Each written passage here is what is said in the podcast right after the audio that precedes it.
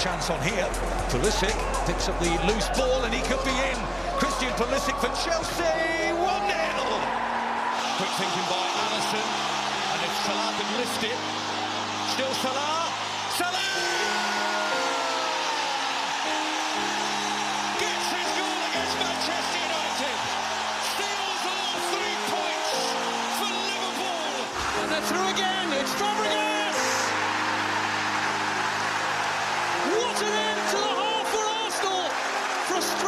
For so long, two strikes as quick as lightning. The Ghost Goal Podcast.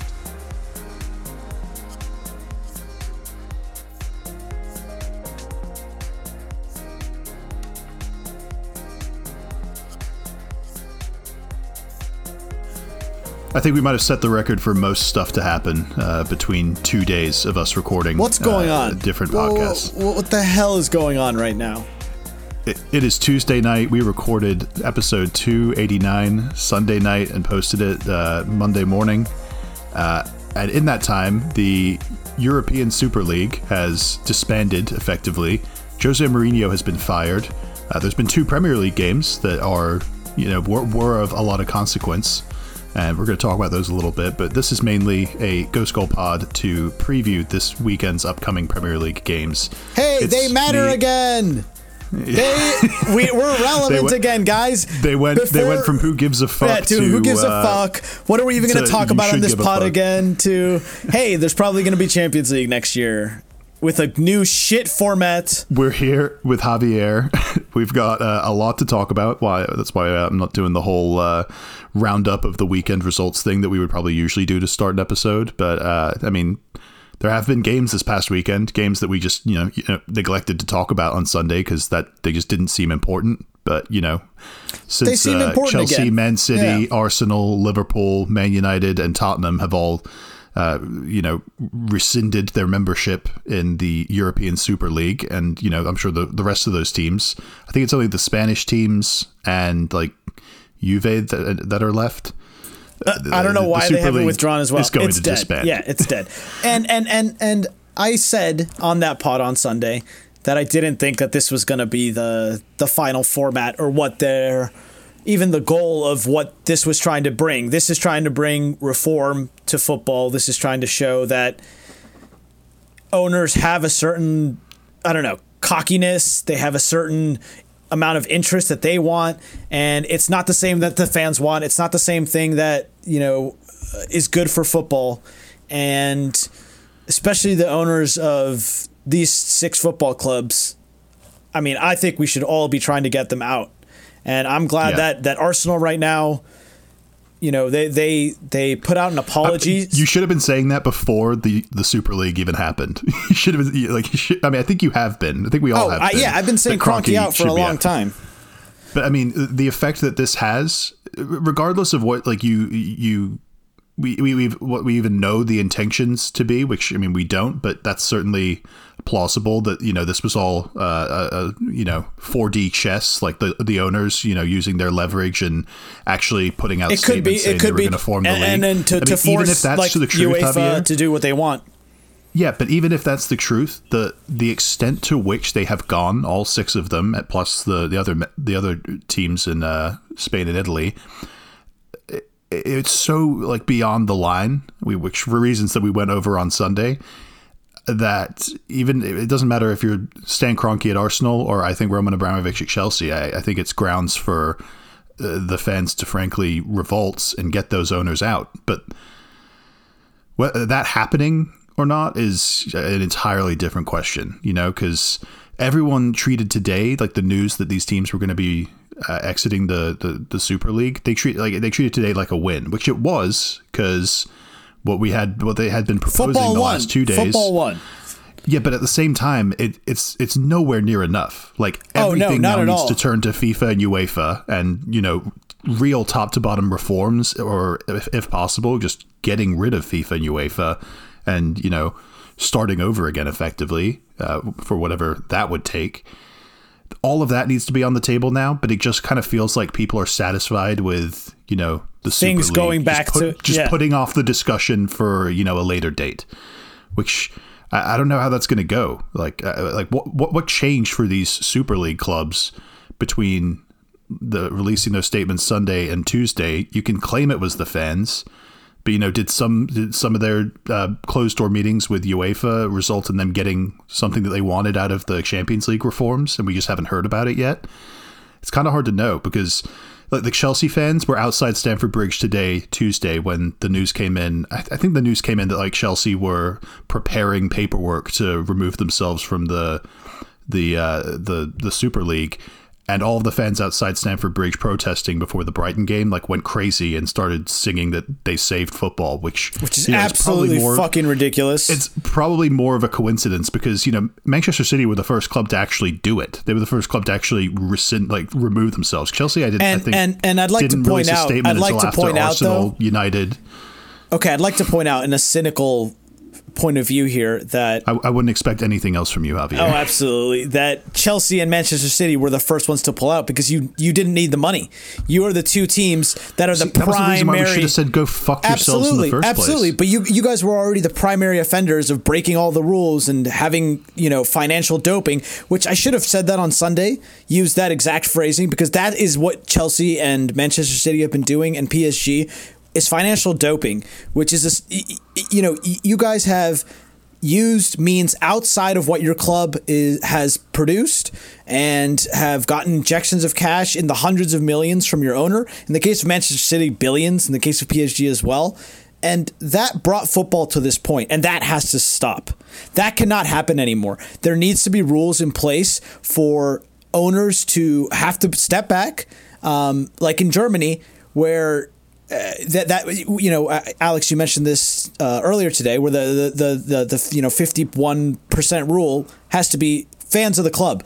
In that way, you protect the interests of the club, and there there can't no owner with forty nine percent is going to be p- pumping in hundreds of millions into a club. The only reason you do that is because you have full control of a club. You know what you're gonna what that's going to happen with that investment, and you're pretty sure that you're going to make that money back. Or a hundred like in the case of Manchester City and Chelsea, I mean, you definitely have. Um, and you've uh, both of these teams have now become close to self-sustaining.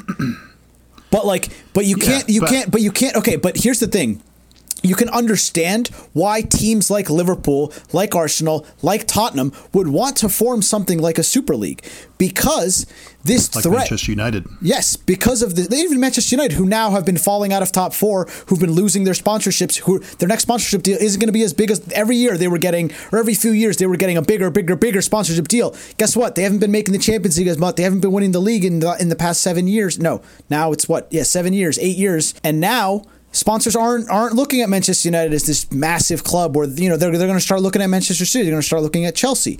And this is a threat to these clubs, but to be fair to these clubs, they have been financially they, financially they have been in their means. They have been fighting in their means and teams like City, like Chelsea, and, and, and, and this isn't just a threat to the Premier League teams.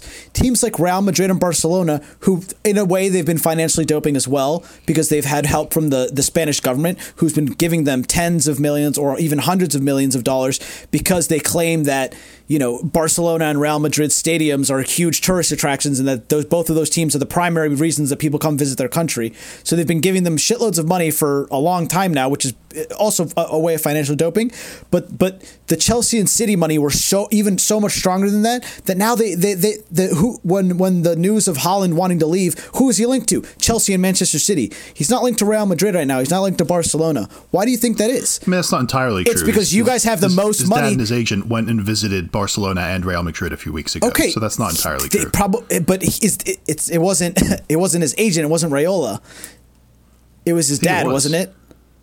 I thought it was both, but uh, maybe. I but wrong. but e- even then, even then, I mean, what what is bothering Real Madrid and Barcelona as well, and why I'm sure they wanted to do this Super League, is because their owners aren't doing what you know. Again, it's just it seems like Chelsea and City threatened everybody else in the way that you guys have been conducting business, and to the point now both of you are in the Champions League semifinals. I mean, it, this is not a coincidence that all of these teams suddenly were like, let's try to get on an even playing field. So my hope is that some sort of rules, regulations come out of this to make it so that it it it, it, it it's never going to be 100% even, right? There's always going to be some bullshit made up sponsors. There's always going to be corruption. There's always going to be some sort of back money. But just to have huge influxes of cash, I think that that's got to stop. You can't have 500 million, a billion dollars put into a club.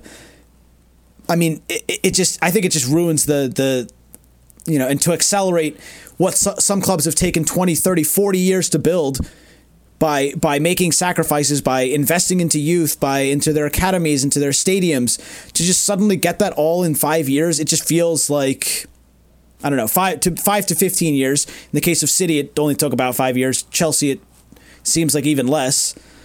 Yeah, I mean, it, it kind of feels like it's it, it I don't want to say it's disappeared. It ha- it hasn't disappeared because uh, we we wouldn't be at this point if uh, if it had but it does feel like there's while there's still like a threat of it happening like there were talks of uh, one of the saudi arabian uh, royal family taking over at newcastle and that fell apart right um, it kind of feels like ever since i want to say probably when the Qataris I mean, took I mean, over PSG I mean, I was going to say, or, or I mean, I mean, even even Leicester, up. even Leicester was taken over by. I mean, these are Thai billionaires who took it over, and have been pumping money into the club and now they're threatening this top. Like okay so the problem is right if if all of these different clubs like Leicester like West Ham like Wolves are suddenly getting hundreds of millions which is what's happening right now. Hundreds of millions of pounds are being influxed into these clubs.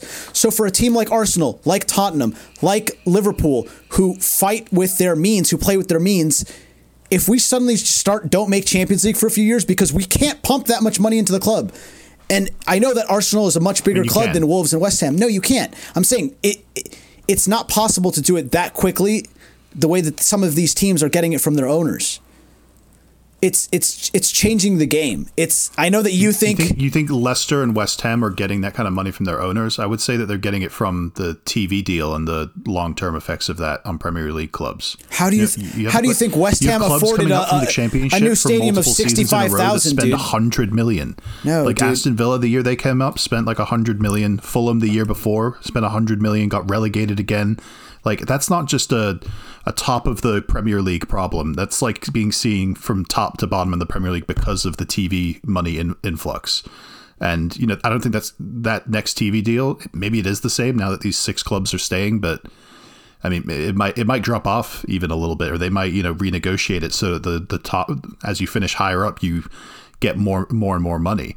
But the important thing about this that you know we wanted to stop from happening is that these teams didn't leave the, uh, the, the the FIFA pyramid and the the whole model for which we set up competition in football, and you know that's it was something it's something unique to football. I think uh, at least like the extent of it, and you know you can go all over the world and find different divisions of soccer that in some way, like if those teams won their way, like if a team in I don't know like in China wins their way to winning the Asia Cup and then goes to the Club World Cup, they could be playing, you know, a Brazilian team and then go on to play like Manchester City or Bayern Munich or someone if they've won the Champions League. Like that's that's possible within the current system, and that I think is something that we we're absolutely desperate to keep intact. And at least today, two days later, that seems to still be intact. So yeah, and, and I mean, happy we, with we that were, outcome. We were talking about it. Tons more to do. Yeah, we were talking about it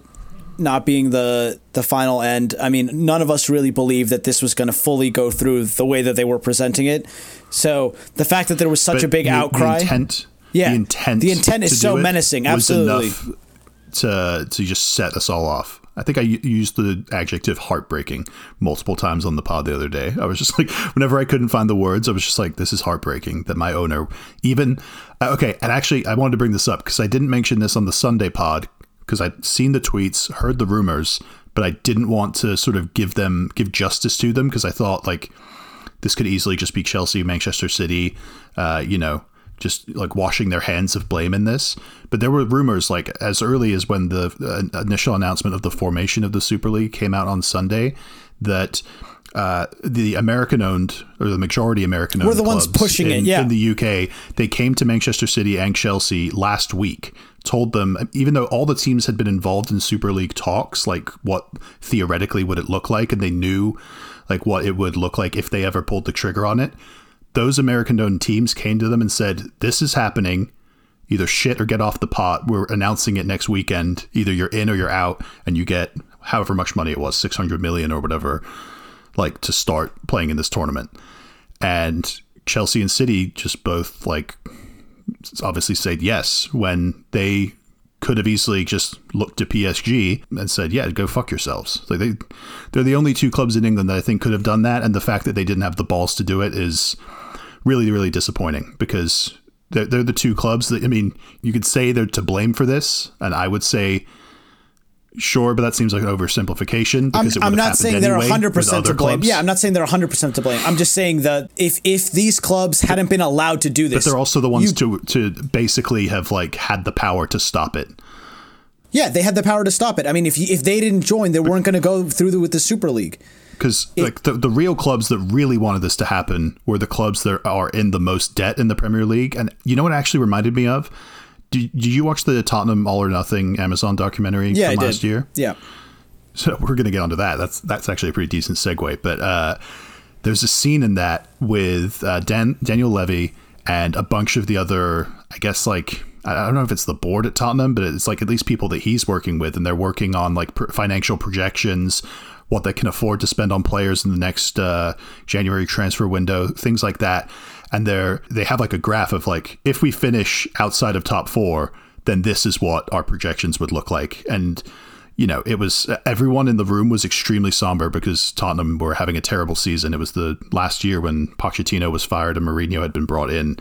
And, you know, I think they made a late push to get into the Europa League at the end of the season. But for a big chunk of last season, if you're uh, someone financially projecting Tottenham and you've got them on a Champions League budget and it's looking like you're not even going to get Europe, that that the look on all of their faces and the mood in the room I, I I'll never forget it because like they all were just sitting there like, oh man, we're all fucked. Like we're all going to lose our jobs. Like, I mean, maybe Levy uh, st- stays in uh, place since he's a partial owner of Tottenham, but it's uh, it, it makes you realize just how desperate these top top clubs are for some sort of like financial stability and. Yeah, and Yeah, and I and like the numbers they're great. dealing with like, is, like, what's owners, causing them to act Your so, owners like, brought you financial stability, but the reason that our clubs have become so unstable is because in order to be able to compete with you guys, and again, like it's pretty much guaranteed that Chelsea and Manchester City are going to be in the in the in the top four, and then almost assuredly because Manchester United is so big, like yeah, they've dropped out of it a few times, but they they constantly have been able to buy. You know, eighty to hundred million Yeah. pound players. that that's that's not like and it's not a reflection of Manchester United in their current uh, No. uh, status of Solskjaer to say that for for the couple of years before Solskjaer even with Mourinho like it wasn't 100% that they were going to get into Champions Champions League they were they won the Europa League that one season and they've been in for the most part but like for years before that it was it was on and off and Chelsea have had two seasons where we didn't get in and I think that probably influenced Abramovich and, uh, and and Bruce Buck, our chairman, to to pull the trigger on you know, well, I, well, I forget what the term you said was, but Finan- basically securing their investment. That's the Oh yeah, securing used. their investment. Yeah, I mean that's that's basically what they wanted. They wanted. Uh, but then, but that then brings you to the point of we shouldn't be viewing financial success as the uh, as the overall uh, metric for success in, in football. and This not only that, not only that, football. not only that, It's you not. guys It's for not just a business. I, We're not I, I, want- I want to customers. criticize a lot of the fans of teams like Chelsea who have only prioritized winning and that being the absolute only end goal. Because let's be honest here, like if Chelsea don't win the league or don't win like. Uh, it's come made on, it man. no. It's You're- made it. you're over- Listen, you're overstepping here. no, I'm not because it's you. You guys have made fun of other teams who haven't been able to compete with you because Well, they Javier, the whole point of competing is to win. Like, right. But but you but you tried to say like do you know what that is, Javier? That's the Mourinho in us. Mourinho instilled that in us, and we've been, we've been, we've had that mindset ever since. Even like like, like you can be like a couple wolves. of years, you Chelsea can be a wolves switched to playing like, like, uh, attacking styles, and it's not worked. Whenever we've switched back to like this defensive three-four-three, like we have now and we did under Conte, all of our fans, especially the older ones, just default into, yeah, okay, fuck playing good football. Like I'll take a shit house one 0 win over uh, whoever we play. Like that, that's fine by me. I don't think that attitude in its essence is is a bad one.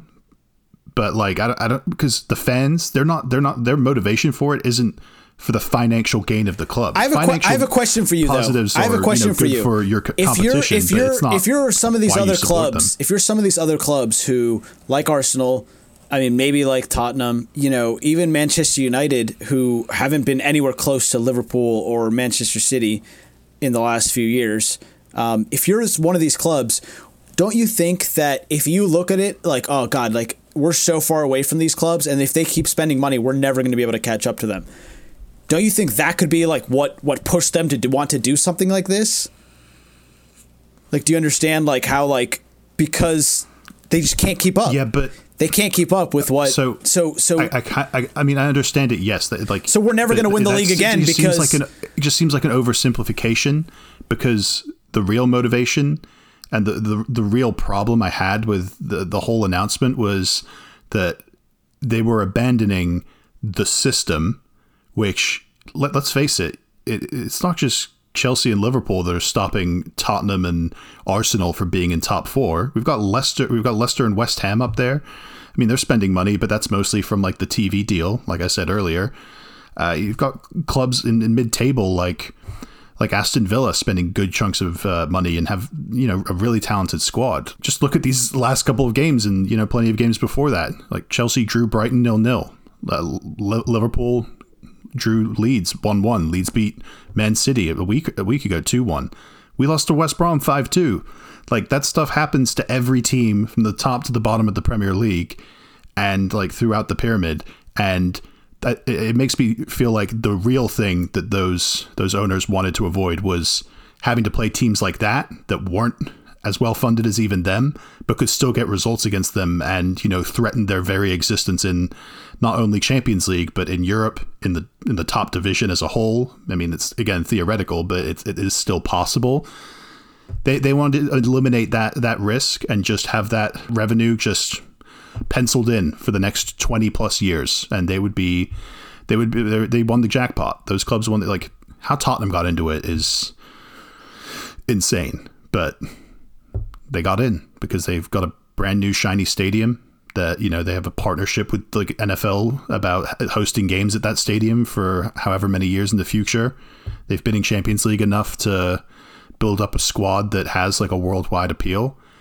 But you know, like, like we were saying before we started recording, like how any how any like Tottenham or Arsenal fan could look a West Ham or Leicester City fan in the eye and say like, yeah, we deserve to be in this more than you guys do. Like, no, that's ridiculous.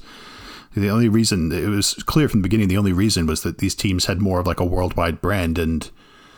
Frankly, just got, went against all of the Yeah, sporting, it was, it was sporting the, rules that the, we have. the for, 15 for the game. richest 15 or well 12 richest teams in the world that essentially wanted to do this um, Yeah. pretty much every single the only rich clubs that were left out were Borussia Dortmund and uh, Bayern Munich and PSG so you know good on them for saying no and uh, it seems like the nightmare has sort of ended but we're still getting a lot of night sweats and there's still a lot of growing pains so we're gonna have to fix that Do you want to talk about some real football now? Let's talk about some real football, or in the case of Arsenal, some not real football. Well, we're not going to start with Arsenal because uh, one of the biggest stories of the weekend or uh, the last couple of days that's been kind of swept under the rug since the Super League news popped up was uh, Jose Mourinho was fired yesterday, Monday, uh, from his post as head coach at Tottenham. So. Uh, the the timing is interesting. The Monday before they Jose Mourinho uh, is the only win their coach- first ti- their first trophy since 2008 uh, something like that, or maybe maybe 2011, something more recent than that, uh, because they play Manchester City in the League Cup next weekend. Uh, they they fire him right after like the Super League news was announced. I think I woke up the next morning to seeing Mourinho was out, and all signs kind of point to Levy and the Tottenham board wanting Mourinho out, but wanting to get him out before he had the chance to win that trophy and sway a few more fans, you know, in his favor. And I, it kind of reads to me like they were planning to do it at the end of the season. They just didn't. They like they just wanted to find the sweet spot between the end of the season and you know before this FA Cup uh, final. And when they got the news of the Super League uh, being announced, they then Levy was probably like, "Great, perfect time under like just sweep it under the rug, exactly like has happened." I don't blame him for it, but uh, it, it, it, it's a strange move if you're a fan of, of football. I don't know why you would fi- why uh, you would fire him right before a final. them- yeah, I just don't get mean, that. You're pretty much giving yourself that should no be chance that for should the be final. a problem to Tottenham fans. Yeah. That uh, that the only way this reads optically is they uh, they don't want to have a, a problem when they fire him at the end of the season. Also, he could still make top four. He's five points out of it. Like I, I, I, it just seems like a there must have been some big disagreement, maybe about the Super League, maybe I about really the future think of the club. I mean, if you've, if you've watched them at any point over the last three months, like you've not been impressed. Like maybe a couple games against the the bottom side. they, they went on that or- five or six game winning streak just recently. Like they, they haven't completely fallen off the, the face of the planet. Like like Harry Kane is is the top goal scorer and the top assister in the league right now. Maybe he's the one who's you know really carrying this team, and it's not Jose Mourinho. But you got but Harry Kane's been backing Mourinho till the end, and you got to think that I don't think this is going to be a good move for Tottenham. I think this is going to be something that is going to spiral them out of any chance that they had of top four and of this trophy. You know, their first trophy since 2008. And I don't know if you could even count it as a trophy, but for them, it definitely would have been. So, I mean, Um, yeah, the last trophy they won was the equivalent to the Carabao Cup, so that's a trophy to them. they had a pretty good game with Everton, though 2 2. Kane and Sigurdsson went head to head. That was a fun game. They were they were they were shit. Everton were pretty good, though. Everton should have won. Um, but yeah, they they had that two two with Everton. Uh, both teams probably needed needed to win that one to give themselves like a, a good chance of getting back into the top four conversation. Uh, but they drew it, which I was happy to see. Uh, it's interesting how good Everton can look at times, even without Calvert Lewin. I've started noticing that the when he had that bigger injury, he came back and played like pretty well a couple times, but then he got re-injured again and was missing for the Tottenham game. And they just stuck uh, Richarlison up top. They had James Rodriguez uh, just feeding balls uh, through to him and playing nice little link up uh, with uh, Sigurdsson, who obviously scored both the goals. Um, and yeah, they overall looked better than Tottenham. Uh, it, was it was a nice Friday evening game. I think I predicted that to be two two as well. So I was happy to, to get get that one right on the head. But uh, the the biggest game of the weekend, Oh, shit. And you predicted the, the next game, too. Yeah, Newcastle beat West Ham three two Saturday morning at seven thirty. You said to be you said to be like cautious on, on predicting West Ham. Yeah, you said cautious. Be cautious about it. And I, I, I, mean, thought Newcastle had had enough good results like draws against Tottenham and uh, I forget the I mean, they they beat, beat Burnley the the week before, but uh, yeah, they'd had enough. they also beat Fulham. yeah, were- they beat Fulham, Burnley, and then yeah, they got the draw. So I mean, they they've been gotten seven points in their last three games, and they've completely pretty much secured their safety at this point um, with that last win. And Joe Willock coming off the bench. I mean, you thought West Ham had a red card in the first half, um, and Well, it was a it was a second yellow card that they gave on a challenge that Craig Dawson made during a counter attack that uh, Newcastle were uh, were in the middle of. He just came in like just took I forget who he took out. It might have been uh, Joelinton, but he just took him out at Yeah, midfield. it was Joelinton, like, yeah. completely cynic- cynical. The rest of the counterattack went on. Saint-Maximin scored or someone scored and went up 2 0. And to add insult to injury, the referee came back and gave the second yellow card for that challenge. So they went down a man and down 2 0. Still had the, the, the, the fight to get back into it and make it 2 2. But uh, Newcastle kind of surprised. And they honestly they looked like they were going to get the winner goal. too. West Ham were like sieging on them with ten men, um, but then Joe Willock God comes on.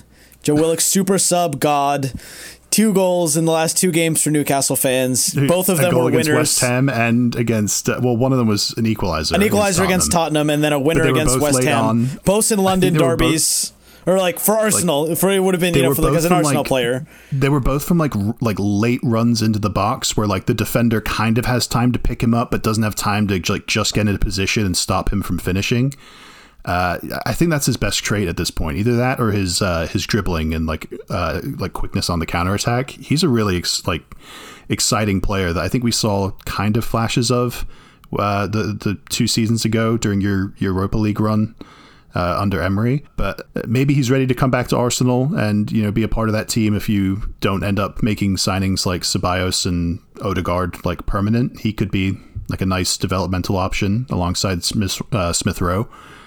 Uh, but may, maybe you loan him out to a Premier League team again. Yeah, if Newcastle I wouldn't mind loaning, up, loaning him, him, out. there. Yeah, and- I wouldn't mind loaning him to Newcastle another year. See if he can he can consistently play in their team because right now he's still not fully starting in their team. He started a few games for them, but mostly he's been coming off the bench. Um, but you know, good on him because I'm sure you know getting goals like this has forced a start for him. I'm sure in the next game. So speaking West of Ham- Arsenal. They, well, Oh, no, we we gotta, can- we yeah, gotta West mention Ham. West Ham's role in this. They they lost three two. They were in uh, fourth place. They are now in Jesse fifth place Lingard did come off like he limped off. Apparently, it was just like cramp, but that's something to to watch as well. We don't know if Jesse Lingard is going to be fully fit for this next game. He has been playing a lot of minutes in a row, which for a player who didn't play for about a year and a half to suddenly Yeah, be but he- playing every single week. There's no there's no Europe. No, Like, I know there's no Europe, but it, but still, like if a, if like he was fresh coming off these these last few months, but like I don't know if the coming into the end of the season he's going to be able to keep up his form. Like I know he scored a penalty in this, but you know I'm I'm not so sure that I, I mean he keeps scoring, which is crazy. and, and he was he was playing well. It's not like he was playing badly outside of the penalty. Uh, I'm just I'm I'm just saying West Ham have now fallen outside of the, the, top four. It's not as bad as it, it could have been because Chelsea. You, you probably would have thought Chelsea would beat Brighton today, but yeah, they they're still level drawing. on on points with Chelsea, so Yeah, and we're ahead on goal difference, and that that makes this game coming up next weekend with uh, Chelsea and West Ham on, on Saturday. Just, I mean, it was huge before, but it's annoying how big this game is in uh, late April of uh, of a season to be fighting with West Ham for top four is uh, not what you want as a Chelsea fan, and yeah, it's it's a big one, but.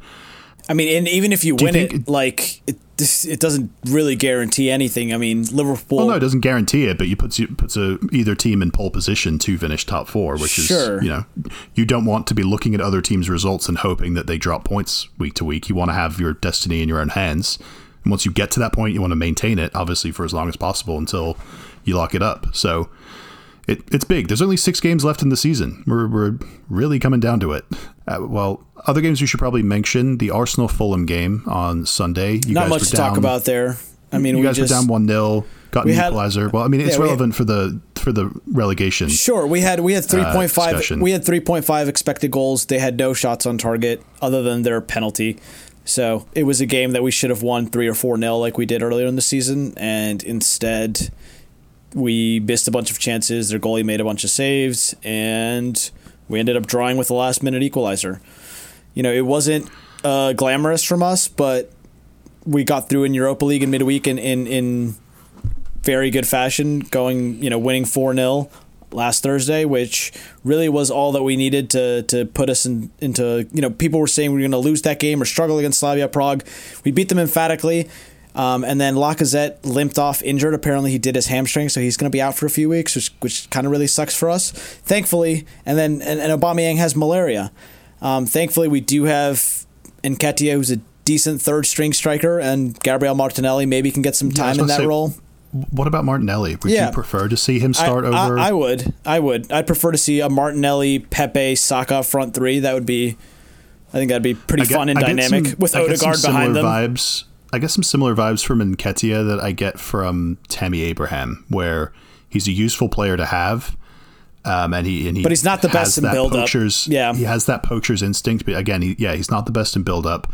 But for goals like that against Fulham, uh, that equalizer, just uh, another comparison to Tammy Abraham. It just reminded me of Abraham's equalizer against West Brom, where they just put themselves in the right position at the back post to be there if something filtered out to them. Um, I, I didn't get all of the all of the outcry about. Uh, I think it was Rob Holding or someone standing offside for the equalizer. Like Scott Parker Oh was going no! crazy Scott Parker was going crazy thinking that he was offside, but he he didn't go for the ball He whatsoever. wasn't in the he wasn't in he the wasn't in the play. like, no range of line vision. of vision. and- no. yeah, And we had two That's goals, two goals chalked off for offside. One which was like, I mean, it was like a half a centimeter offside. You could see that it was a tiny bit offside, but there was absolutely no advantage to the attacker. And those types of calls, we've seen them all season, and everyone's saying like that they've th- th- that's not what the rule is for. The offside rule. The offside rule is, you know, if if it's like it, it wasn't called off in the game and then VAR called it off, you know, and and when that happens and it's such a tight, tight, tiny decision where like if the frame was a second earlier or a second later, then it could have just been onside.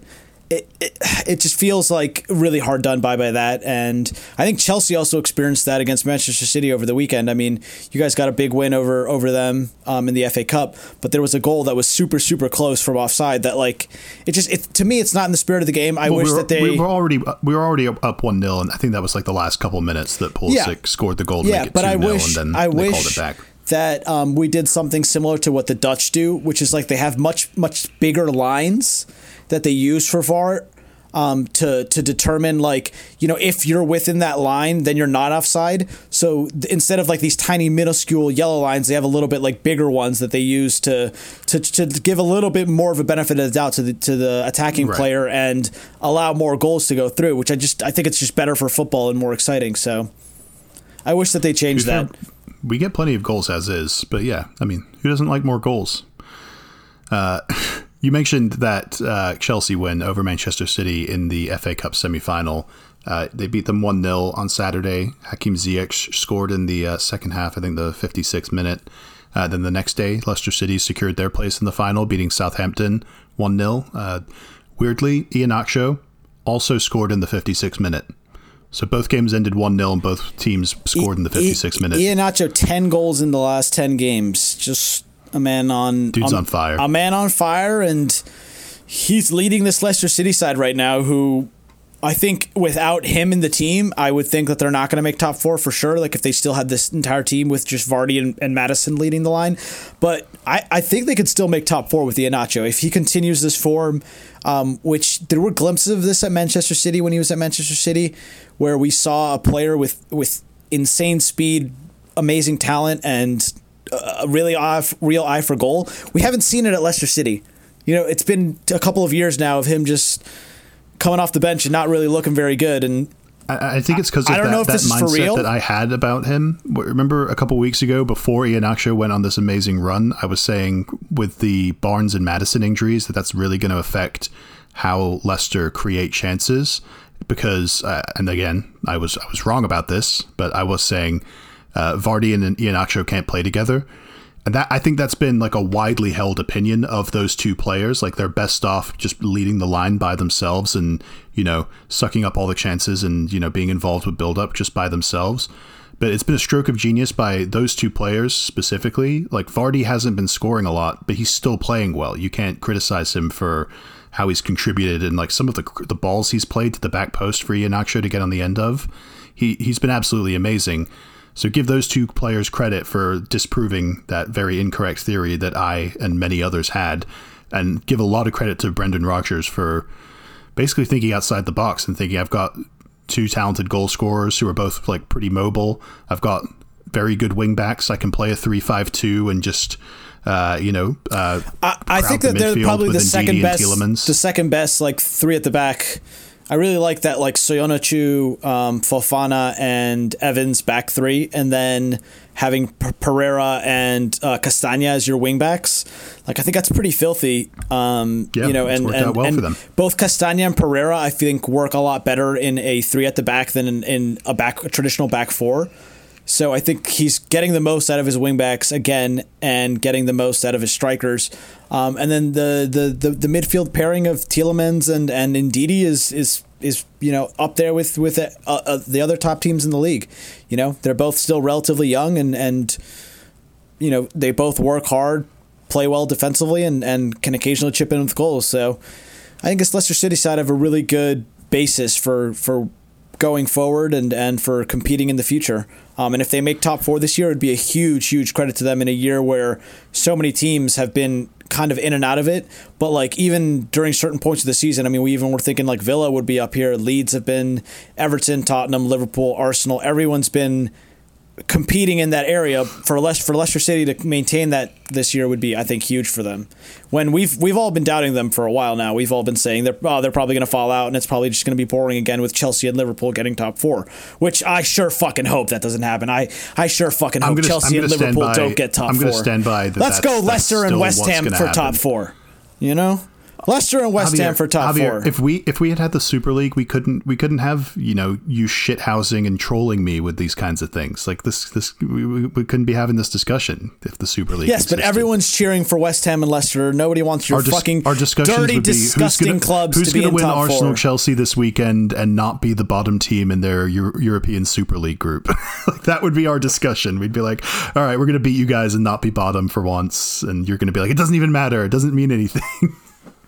uh, but yeah, credit uh, credit to Leicester. Uh, question: If they don't get top four, but they beat us in the FA Cup final, is that a good season? Yeah, I think so. I mean, I Yes, think I think I they'd agree. be I think they'd be disappointed that being in the pole position for being in, you know, the last two seasons now for making top Right. four to collapse. That, would be a repeat of last year. So it'd be it'd be, but a it would still be a, it would still be an improvement over you know getting a trophy, which is something that Tottenham haven't been able to do. You know, so they haven't won the FA Cup in the Premier League era. So if they were to win the FA Cup, I think it would be a very big thing for them, and no doubt they're still going to you know get either fifth or sixth if that happens. So yeah, I think I think it'll still be a good season for them. Yeah, I mean it's it's again And, they and, won that Premier League title City, in 2016. Leicester City's like, not a team that like I look at right, them they and don't I'm win like trophies. Yeah, and, They don't and win that many trophies. No, and not only that, I don't I don't look at them and think, okay, if they go to the Champions League, they're probably going to get out of their group and then go on to do something in the knockout rounds. I feel like they would just die in their in in the groups. So I, I feel like they're still not quite a Champions League level team. I think they do they do they they need to start being able to progress far in Europa and get to a They semifinal they could or maybe final get in out Europa. of a Champions League group. Like if they got a Champions League yeah, group, but they like don't belong there. the last they two don't. seasons. Like, let's be honest, and and that's the thing. It's like when you no, come on, don't They say don't. that. They don't belong there. They Okay, don't so have. They don't have. They don't have the think team to be there. Ham? I don't. Yeah, I don't think. invest money. No, and, like, get. I don't think that those teams. No, I don't think those teams belong there. No, I, I think that they'd get they'd get their asses whooped. You just said you wanted them to get in next year. I do.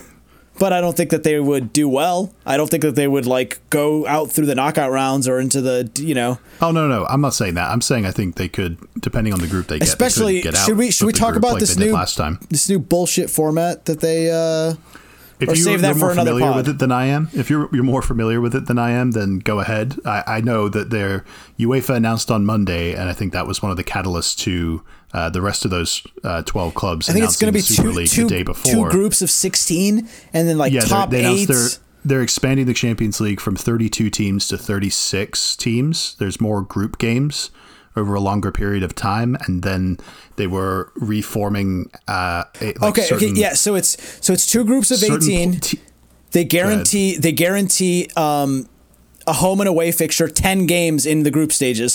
So you're going to play, and each one is going to be against a different team. So you're going to play each team once, and it's going to be ten different games. I don't know exactly how they're going to do it, but it's going to be a lot more games, and the top, eight, uh, uh, I think eight teams are going to go through uh, initially, and then so a bigger a bigger version of the Super League. yeah, exactly. And then there's going to be like a round robin between the teams that finish like like in the in in the bottom like I think 6 through 8 or like the top 6 are going to go through and then they're going to do a round robin knockout to like get so essentially just an even longer tournament with a lot more games.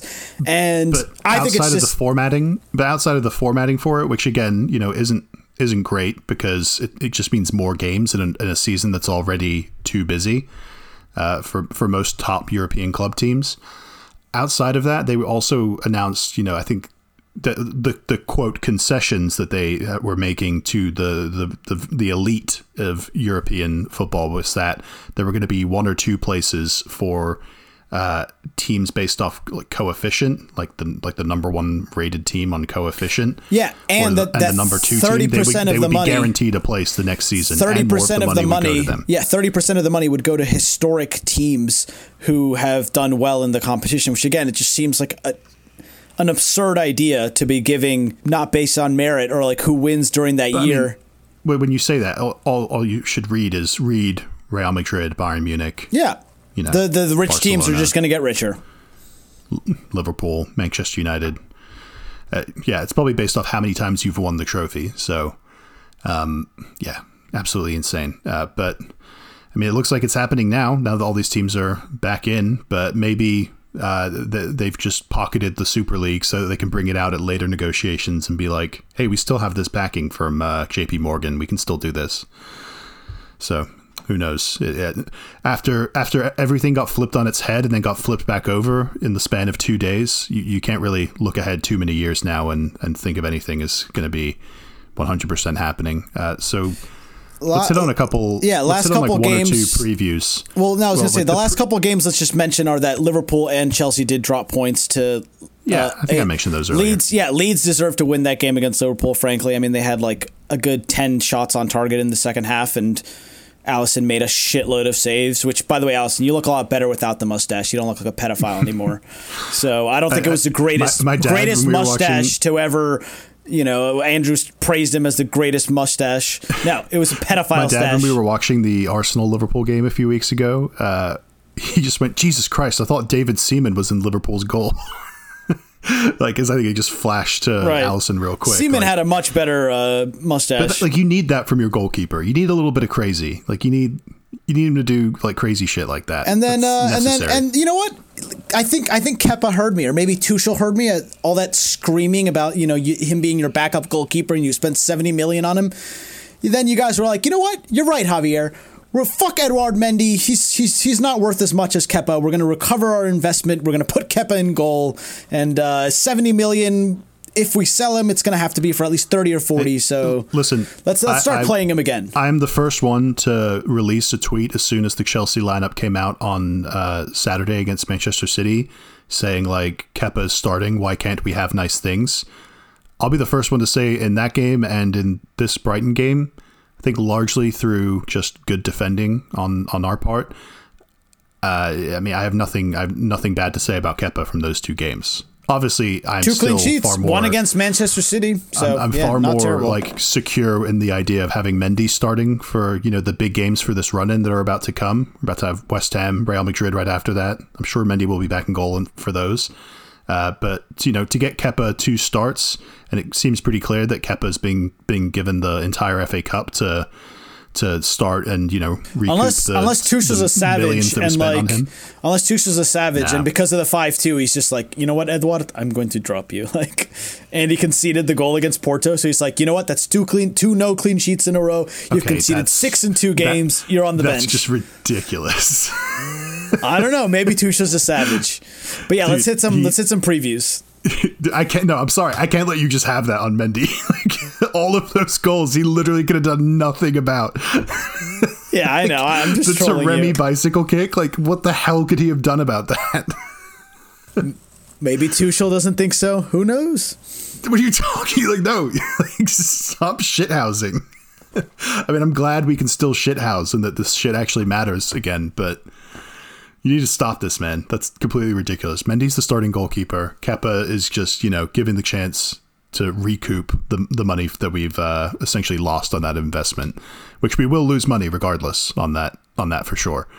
Um, but yeah, looking ahead to this weekend, Arsenal and Everton is probably the the game that jumps off the screen for you. Even though uh, between now and then, Tottenham, Southampton will play on Wednesday, Aston Villa and Man City also. Uh, Leicester will play West Brom, uh, probably a win for them in that game in their bid to get into the top four. Uh, and then that Everton Arsenal game, Friday, 3 p.m. Everton much more in the hunt for top four and European places than you guys, but I'm sure you'll be looking to win to try and get back into the Europa League uh, uh, places like conversation. Yeah, and we want to we want to stay on form for Europa League that's on Thursday. But then again, if we lose have, a, this you'll have a game, week between those games. if we lose this game, will we? Oh yeah, almost a week. Yeah. If we Friday lose this Thursday, game yeah. though, I'm I'm not going to be you know I, I'm I do I'm done with the league at this point. I don't I don't give a shit. Um, at this point, our only avenue for for getting the revenues that Stan Kroenke so desperately seems to want is to you know get into the Champions League next season. So we really need to. Uh, Get our shit together and beat Villarreal Well, and, no, the and, thing and he stay really healthy seems for to that. want. No, the thing he really seems to want is uh, not having to earn it. So Yeah, not having to earn it. battle against that has uh, not gone well. But yeah, you guys still have the chance to earn it. It's the beautiful thing about this. You can have a complete shit season and turn it around and win a cup competition, and your your season's all of a sudden not the worst ever. Uh, you worried about the matchups at all? I, I would say you should be, probably be worried about what I mentioned before. I, how much I could see it Rodriguez being and like a, I could see yeah I could see it being a fun game. I mean I really could see us losing just because we're we're kind of thin right now up front. I don't know how if Aubameyang plays how fit he's going to be. I mean he's just he hasn't been training. He's he's been sick, so he got really really sick with malaria. So uh, him Lacazette's going to be out for a few weeks. Um, you know Tierney doesn't look like he's going to be back any anytime soon. It's it, it's a lot on Saka and Emil Smith Rowe again, who for a team like Arsenal, you know, to be putting all of our eggs into two teenagers who are from our academy and like that's who we rely on week in and week out in every single game. It's a pretty sad place to be right now. But at the same time, I'm glad that there's someone there doing it. You know, I'm glad that there's just Yeah. it's not it's not like we we don't show up in these games because we have players like that. Nico Pepe's been better these last few weeks. You know, I'm sure Willian will play against Everton, so maybe maybe he'll have a decent game. Who knows? But I'm gonna say two Who two. knows? I'm gonna say two two. I'll say two one Everton. I could see that too. Liverpool and Newcastle Saturday at 7:30 a.m. All of a sudden seems like an interesting game uh, after a couple of poor performances and results from uh, Liverpool and a couple of positive ones from Newcastle. Uh, they they could turn around and just be absolute dog shit because they seem pretty pretty safe. I think Fulham would have to get seven points from their last six games just to go level with uh, with with Newcastle. So they're still in a relegation fight, but it's kind of hard to get a read on whether they're going to show up for this Uh, I, I one think or not. even like a point, Anfield. I think a point almost secures their safety. You know, 36 points, 37. I, I don't see Fulham getting 10 points from their last five games. You know, so I think if they can if they can get a any type of result here that would secure safety, I think they're still going to try really hard in this game. They're not just going to let Liverpool you know, trample all over them. People were trying to say, you know, oh, now that Liverpool are going to like focus on the league, there- there's got to be a reaction here.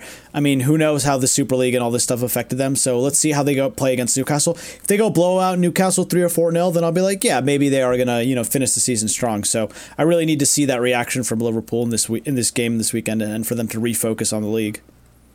But I'm gonna say I think they I think they do it. I'm gonna say I'm gonna say two one because Newcastle have been playing really well offensively. on the counter. Yeah, they've been playing really well offensively. Joelinton has, has found out, not necessarily his goal scoring boots, but you know he's he's creating chances for them, and they're getting chipping in goals from their defenders and their midfielders. So Well, the the, re- the real star is Saint-Maximin, who's come back and you know absolutely rinsed Burnley a couple of weeks ago to get them the two one win. Came on and I think scored and assisted within five minutes of being on, and then was a huge part of that West Ham win. He's the one who's uh, really been the really they got they got to keep him healthy. Yeah, they got to keep him yeah, healthy. at all costs. Uh, but the, the the real big game of the weekend, I hate to say, is uh, West Ham Chelsea Saturday, twelve thirty p.m. Uh, West Ham, like I said, Come now outside West of the Ham. top four. Come on, West Ham. They're uh, they're going to be missing Declan Rice, who usually one of the players. I have a feeling Chelsea are going to win this. I'm just going to come out like outright and say that. I'm just Yeah, like I think so too. like West Ham are too think so. depleted right now. Like, like I was, I've been saying, I was saying it on the last pod. I, I, I thought they were, you know, with these injuries that they got to Cresswell, to Rice, to Antonio, to you know Lingard, even getting cramped up in the last game. Like, I, I just, I don't know where the energy, where the depth comes from. Um, I know that they have some decent, you know, okay options off the bench, but They, they have beaten us each of I think the last two years uh, at West Ham, and including last year when there there weren't any fans, uh, they beat us three two, like right at the end. It was an absolutely insane game. So it, it has potential for fireworks. But yeah, I'm going to say two one Rice Chelsea. and- Yeah. I'm going to say three one. I don't know. You guys haven't been scoring three goals very often, man. I know, but ev- everyone scores two or three goals against West Ham. Come on, Javier. It's true.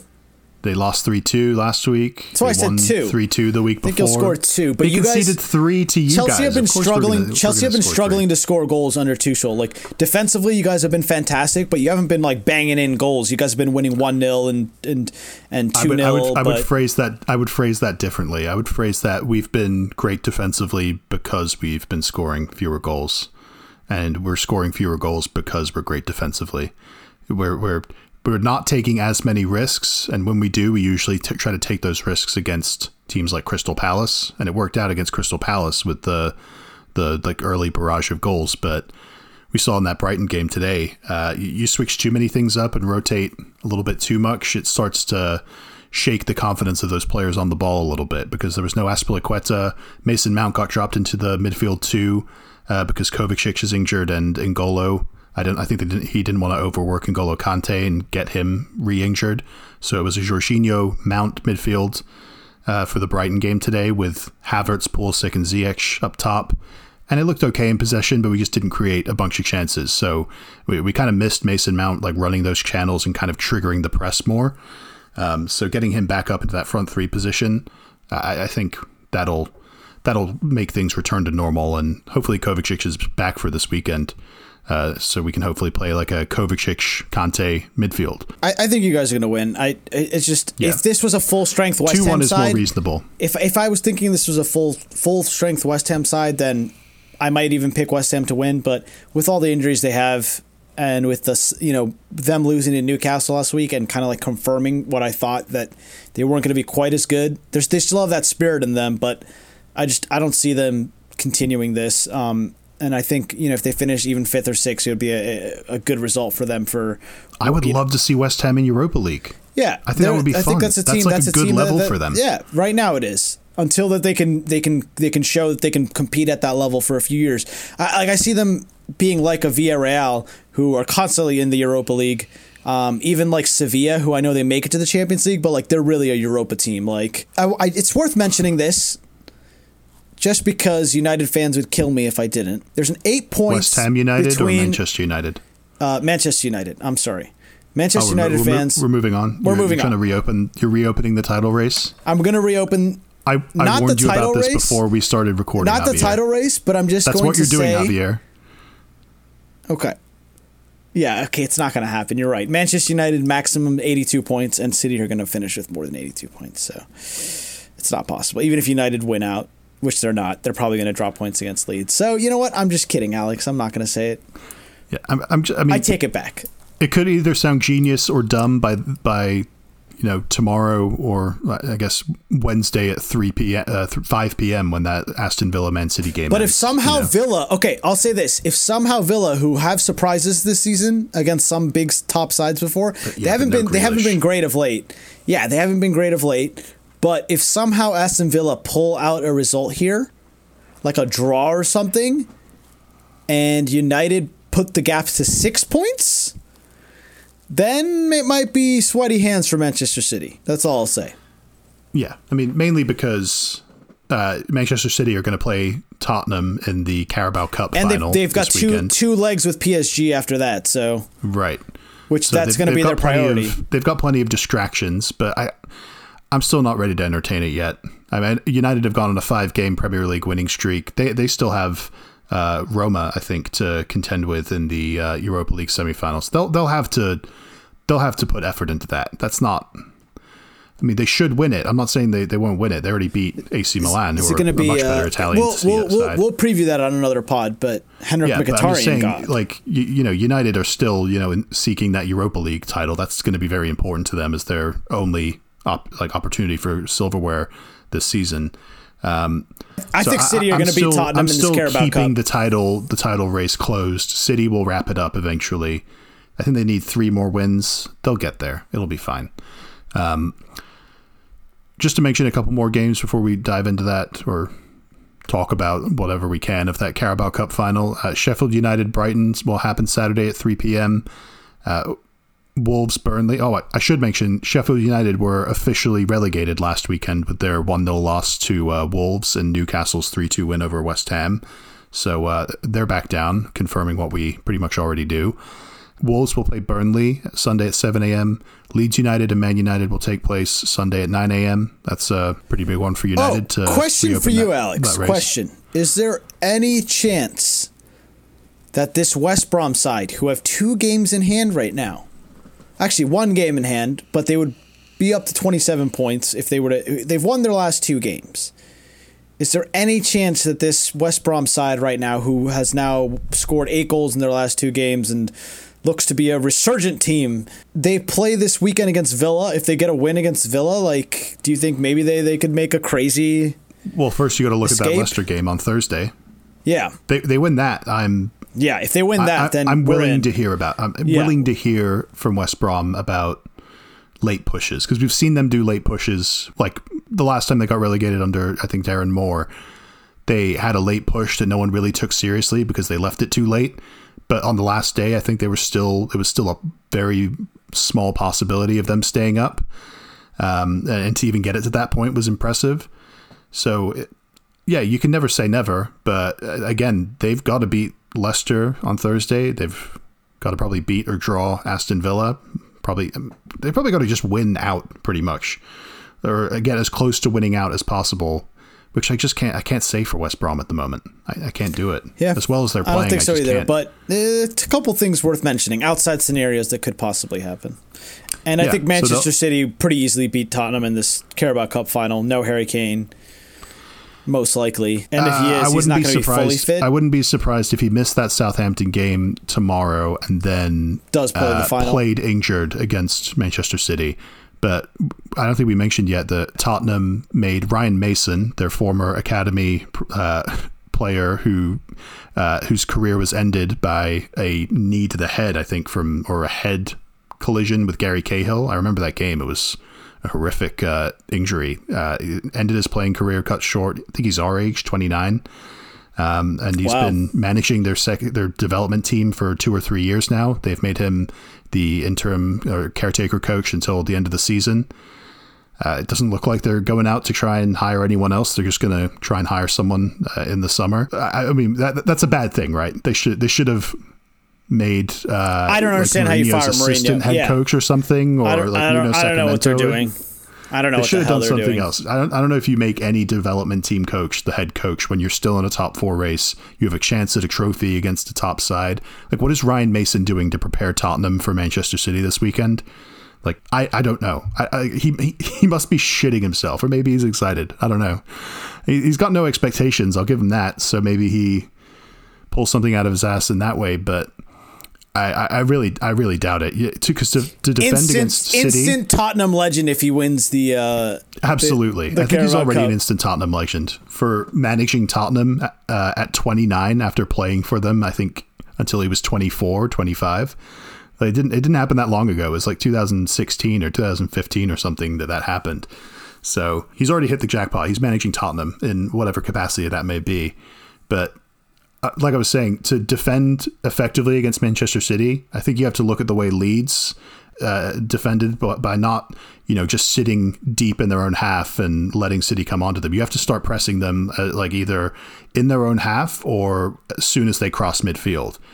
And I haven't seen enough of that from Tottenham uh, of late. They were doing it better in the first half of the season, but that's obviously all gone to shit, and Mourinho isn't there anymore. So I'm going to say like 3 0 Manchester City. What would you predict? uh, I think I think Tottenham are good enough to get a goal. I'll say uh, I'll say two one, Okay. maybe three one. Are you, are you going to watch that? Yeah. Uh, I don't know if it's like I is it won't. is it on ESPN? I don't know. If it's not, then no. It'll be, yeah, it'll be on I'm not going to watch Plus. like if it's an illegal stream that I have to pull up, then no. That's too much effort. We should only be doing illegal streams for uh, these top six clubs when they play each other Exactly. from now on. Exactly. Like, no, like, cancel your your Cancel your Peacock, subscription. No uh, more money for you guys. Fuck you guys. But then again, I'm torn about that because like the other teams in the Premier League, I want them to get, you know, I want to get them to get their oh, money. oh, the Chelsea fan wants the other teams in the league to. Yeah, shut up, Alex.